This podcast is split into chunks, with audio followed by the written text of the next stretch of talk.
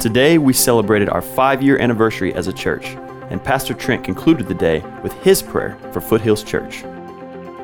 I do want to close with a prayer this morning and how God is moving. In the last couple of weeks, I've just been praying about, what to share at this moment, and God just really has laid on my heart just to share with you the prayer that I've been praying for Foothills Church. And it's a great prayer, for our church, but it's also a great individual prayer for each of us that I want to encourage you guys. If you've got your Bibles, I've been reading through First Peter, and so this is part of, I guess, what God's just been doing in my heart.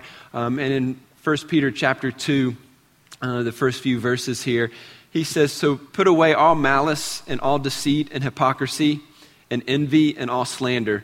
Like newborn infants, long for pure spiritual milk, that by it you may grow up into salvation, if indeed you have tasted that the Lord is good. As you come to him, a living stone rejected by men, but in the sight of God chosen and precious, you yourselves, like living stones, are being built up as a spiritual house, to be a holy priesthood, to offer spiritual sacrifices acceptable to God through Jesus Christ." There are three areas that I've really been praying for you and just for our church. And that is, first of all, that God would make us humble. God, make us humble, because every day we've got to wake up and we've got to check our ego at the door.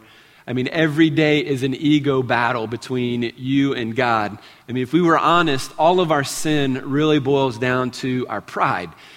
We want what we want, and we want it now, and when it doesn't go the way we want it to, then it makes us upset and leads us down all kinds of crazy paths. But all throughout the scripture, Jesus says to deny yourself, to die to yourself, and when we deny ourselves, when we die to ourselves, then we're able to truly live.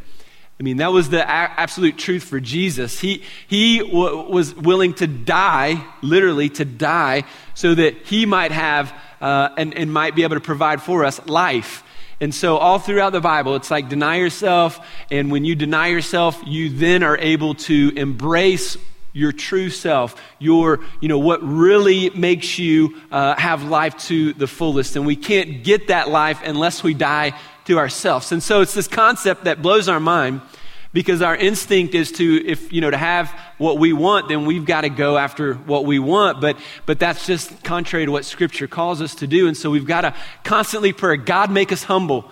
Make us humble. Let my ego be destroyed. Let me check it at the door. So when you go to work tomorrow, it's like, God, help me to check my ego today as I go to work. When I go home and I'm with my wife, I've got to check my ego. God, keep me humble. When I go to church, God, keep me humble as I worship and hear from you, because my ego and what I want, my selfishness, is going to get in the way.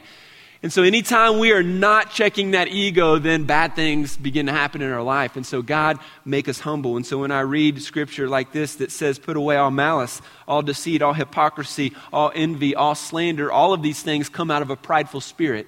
So it's like when I'm prideful, then I'm deceitful, then I live this hypocritical life, then I'm envious of what others have, and I tend to slander other people, because it makes me feel better about myself when I slander them. And so God, make us humble. God, make us humble. That is for our future growth, for our future investment into the kingdom and building his kingdom here. We have to be a church that is humble. So I'm praying this for myself. God, make me humble. And the other day we were eating at a restaurant. I was with my family, and one of the servers was a girl that I went to high school with. And so it was one of the girls in school that kind of got made fun of and those kinds of things. She was really super smart but just didn't have a lot of friends, and a lot of people picked on her and that kind of thing. And so we were kind of sitting there, and you know how sometimes God does in your life. He kind of speaks to you and says, you need to go encourage her, reach out to her, and those kinds of things. And I was like, yeah, but I'm with my kids, all the excuses start coming with my kids. My wife's here. It's got all this. We got to eat. We've got to go to the next thing, So all that's kind of going through my head. And then I started thinking, what? I played basketball in high school. I'm sure she knows me. I was pretty popular. If the Trent Stewart went and encouraged her, and acknowledged her, then she would be, she would be encouraged, give her a great day. So I thought, all right, and I'll do it. And so I walked up to her and I was like, hey, how are you? She's like, good, how are you? I was like, so I think we know each other, right? And she was like, no, I'm sorry. And I was like, well,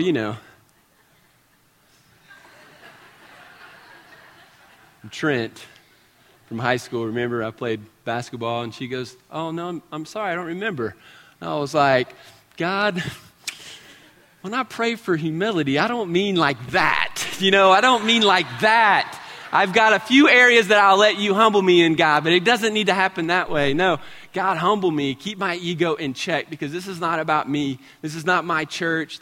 I'm not always going to be the pastor here. This is not my deal. This is God's deal, okay? This is collectively a Foothills Church deal, and so like, where do we want to take this? And so what does God want to do through us? And so I always want to keep that in mind and keep that in check. And the next thing that I'm praying for is that God would make us hungry. And so in verse 2, he says, like newborn infants, long for pure spiritual milk, that by it you will grow up. And so we grow up by this pure spiritual milk. And so to be hungry is a prayer that I have. God, make us hungry. Don't let us be apathetic. Don't let us be content with what we have. We want more of you, God. We want more people to experience the gospel. I've experienced God's grace. He has saved me, and I'm never going to get over that. And I don't want you to get over that. And I want everybody in this city to understand who Jesus is. It's not because we want a big church. But I came from a church, 10 times the size of this church. This does not matter to me like how big our church is. What matters to me are that people hear the gospel. Because I've experienced Jesus, and I want other people to experience Jesus. I mean, that's your heart too. And so we want to maintain that hunger, like a baby, hungry for milk. And those of you guys who've had kids, when your kids are babies, when they are hungry for milk, what do as a baby? They cry, yeah. They cry and scream and whine. I don't think God's calling us to cry and scream and whine. Like, preach to us, Trent. No, that's not what he's asking us to do here. But what he's asking us to do is have that craving, to have that longing for God's truth. That spiritual milk is God's truth, God's word. And I want to pastor a church that is hungry for the word of God. Like I want to preach God's word and it be so hard to handle that everybody's just like, oh, I want more. I want to sit down and eat a big steak dinner when I hear the gospel preached, when I hear the word preached. And I want more of God's truth. And I want more of the Holy Spirit in my life, making his presence known and real. So God, make us hungry. But then finally, I'm praying that God would make us holy. Verse 5, he says, you yourselves, like living stones, are being built up as a spiritual house. And so God is building us. He calls Jesus the stone, the cornerstone. And so upon the foundation of Jesus, he is building us into this spiritual house to be a holy priesthood. Be a holy priesthood. God is calling us to be holy, and I'm praying that God would make me holy, that God would make you holy, that he would set us apart, that he would allow us to have this hunger that we would want to be more like him, and we want to understand him in a deeper way, that it would affect how we behave, it would affect how we speak, it would affect what jokes we laugh at, it would affect our conversation and how we guide them.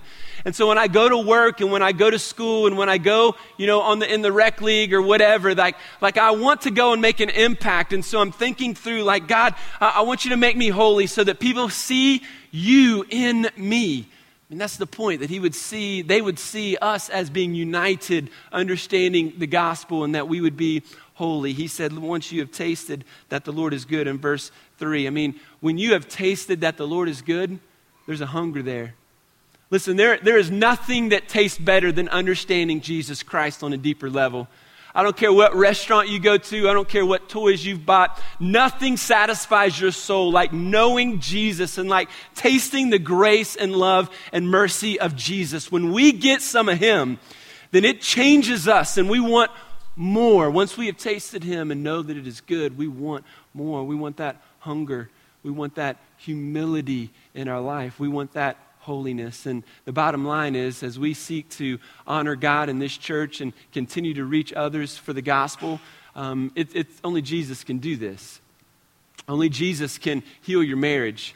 Only Jesus can break the bonds of addiction in your life today. Only Jesus can restore a relationship in your life. Only Jesus can heal your broken heart.